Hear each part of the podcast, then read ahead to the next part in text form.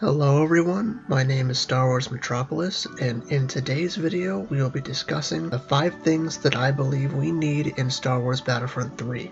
Now this list isn't in any particular order, it's just the top 5 things that I really want to see in Star Wars Battlefront 3. But before we get into the video, if you do end up enjoying this, give me a like, and if you're feeling up to it, possibly give me a subscribe. Now at number 5, we have Space to Ground Combat.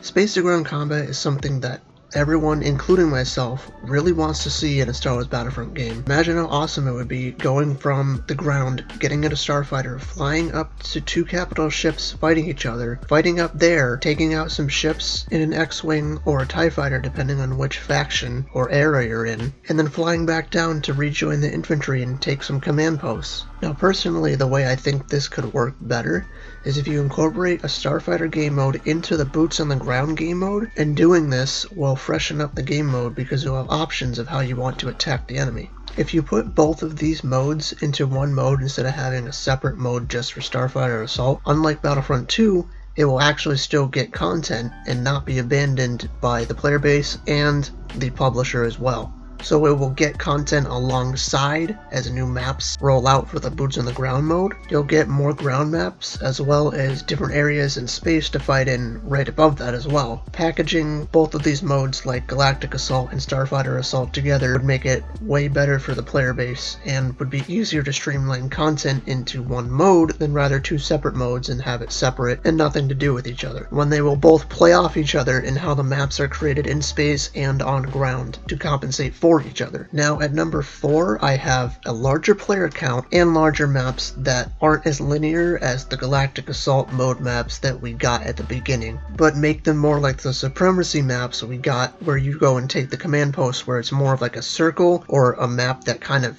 wraps in on itself. Now, about the larger player count, we only had about 20v20 in the Supremacy maps in Battlefront 2. Now, with the new next gen consoles that are coming out soon, and better PC hardware and servers, we'll be able to actually have more room to fight in in these maps, as well as more people to fight. Because in Battlefront 2, it didn't really feel like a battle, because you can run around the map and not find anyone for a good while. And it was just kind of like, if I don't find someone, what am I supposed to do? You just kind of wander around with nothing. In Battlefront 3, it would be where you'd be able to actually go and find people because it'd be 32v32, 50v50, 100v100. You can do whatever you want as long as, you know, the hardware can handle it. And I'm sure with these next gen systems out right now, I'm pretty sure it'd be able to handle the large scale game mode that we want and need for this game. Now, the third thing we need for Star Wars Battlefront 3 is to add a separate reinforcement class for characters that aren't as strong as Jedi or Sith, kind of like how BB 8 and BB 9E were introduced in Battlefront 2 but instead of classifying them as a hero, they'd be classified as something more like a stronger reinforcement. And if in Battlefront 3 they decide to go with a battle point system, kind of like how Battlefront 2 had one, where you'd save up the points to get a hero or a better reinforcement, and making them cost less because they're not as strong as a Jedi like Luke or Obi-Wan or Anakin, would be better because you'd be able to fit way more characters by putting in a separate category like that for them. I mean, just think we could see characters characters like Captain Rex and Commander Cody put into these kind of roles, and it would allow for, again, a lot more characters to be able to come into the game. Characters that wouldn't be as strong as a Jedi or a Sith. Now, this one's a big one. We need more customization for weapons, and we need more hero appearances. I know we got tons of clone appearances, and we're all set with that, but what we really needed was different hero appearances and different attachments for weapons. Like the customization for weapons was not good at all. The fact that we only have a few different appearances for a very select few of characters. Like all the characters in Battlefront 2 should have gotten at least one skin, and not even that happened. Like Darth Vader didn't get a skin, Boba Fett didn't get a skin, Bossk didn't get a skin. It's kind of a crime. Well, yes, we did get more weapons in the last update. We only got four weapons, and that's one weapon per class. All the weapons are locked for that one class. You can't run a heavy with a sniper rifle, and you can't run a scout with an assault rifle. And having it how Battlefront 1 from EA in 2015 had it where you can pick any weapon you wanted made it just so much more like replayability. When you play as a certain class, like if you like playing as heavy and you liked playing as assault or officer or support, no matter which one you're at, there'll only be a certain number of weapons, a certain variety of weapons that you can use. And it's really unfortunate that we had that problem. And Battlefront 3 needs to fix that by having at least the amount of weapons that Battlefront 1 had, if not more. That's literally just the one last thing that we need that Battlefront 2 needed was just open up the weapon variety. That would have made it so much more fresh and so much easier to be able to go back and replay as a class because you could go as an assault and be like, I'm gonna I'm gonna run a sniper rifle while also being able to take out a shotgun for close quarters. You know what I mean? It just makes it a lot more accessible for every situation because you won't always be in a sniping position for the scout trooper. You can't do anything about it. You just gotta try and hit fire and hope and pray it hits. And the other thing is, you can only carry one weapon. You can't have two weapons. You can't have a primary and a secondary like every other game that's come out from EA and in general. It's really annoying how you can't just pull out a pistol. You can add one as a star card, but again, that's a star card slot that could be used for something that's more important, like more health or whatever, something like that. Now, for this last one, it's really important because it's two things that we never got to see in Star Wars Battlefront 2 and the things I want to see for launch. Like if they put this as the promotional material, like how Endor and Hoth were for Battlefront 1 in 2015, and the Clone Wars and the sequel trilogy for Battlefront 2, they focused that for the marketing, kind of like the campaign 2, but that was awful. Then I think starting the marketing off as the reveal at launch with Ahsoka and Coruscant as launch hero and launch map that will be included with everything else that also was coming later would be really smart. One, because of The Mandalorian and her rise to fame from that, and two, Coruscant was the map that everyone wanted to see. We didn't get to see that in Star Wars Battlefront 2, unfortunately. We only got to see it in the original Star Wars Battlefront 2, even then it was really small because the game came out in 2005. And pairing these two characters together as a launch would be so incredibly smart for the marketing, it's not even funny. And if they added in Mandalorian stuff as well as launch, or a month after launch or two months after launch, that would make the marketing 20 times better than Battlefront 1 and 2. I think because Battlefront 2 has such a stigma with it, with the loot boxes and everything that came with that, with the poor microtransaction and the campaign that was completely awful, that doing this will get the game back in good graces. Everyone wants this game and everyone wants this character and map. So why not just bundle it all into one package and they will be printing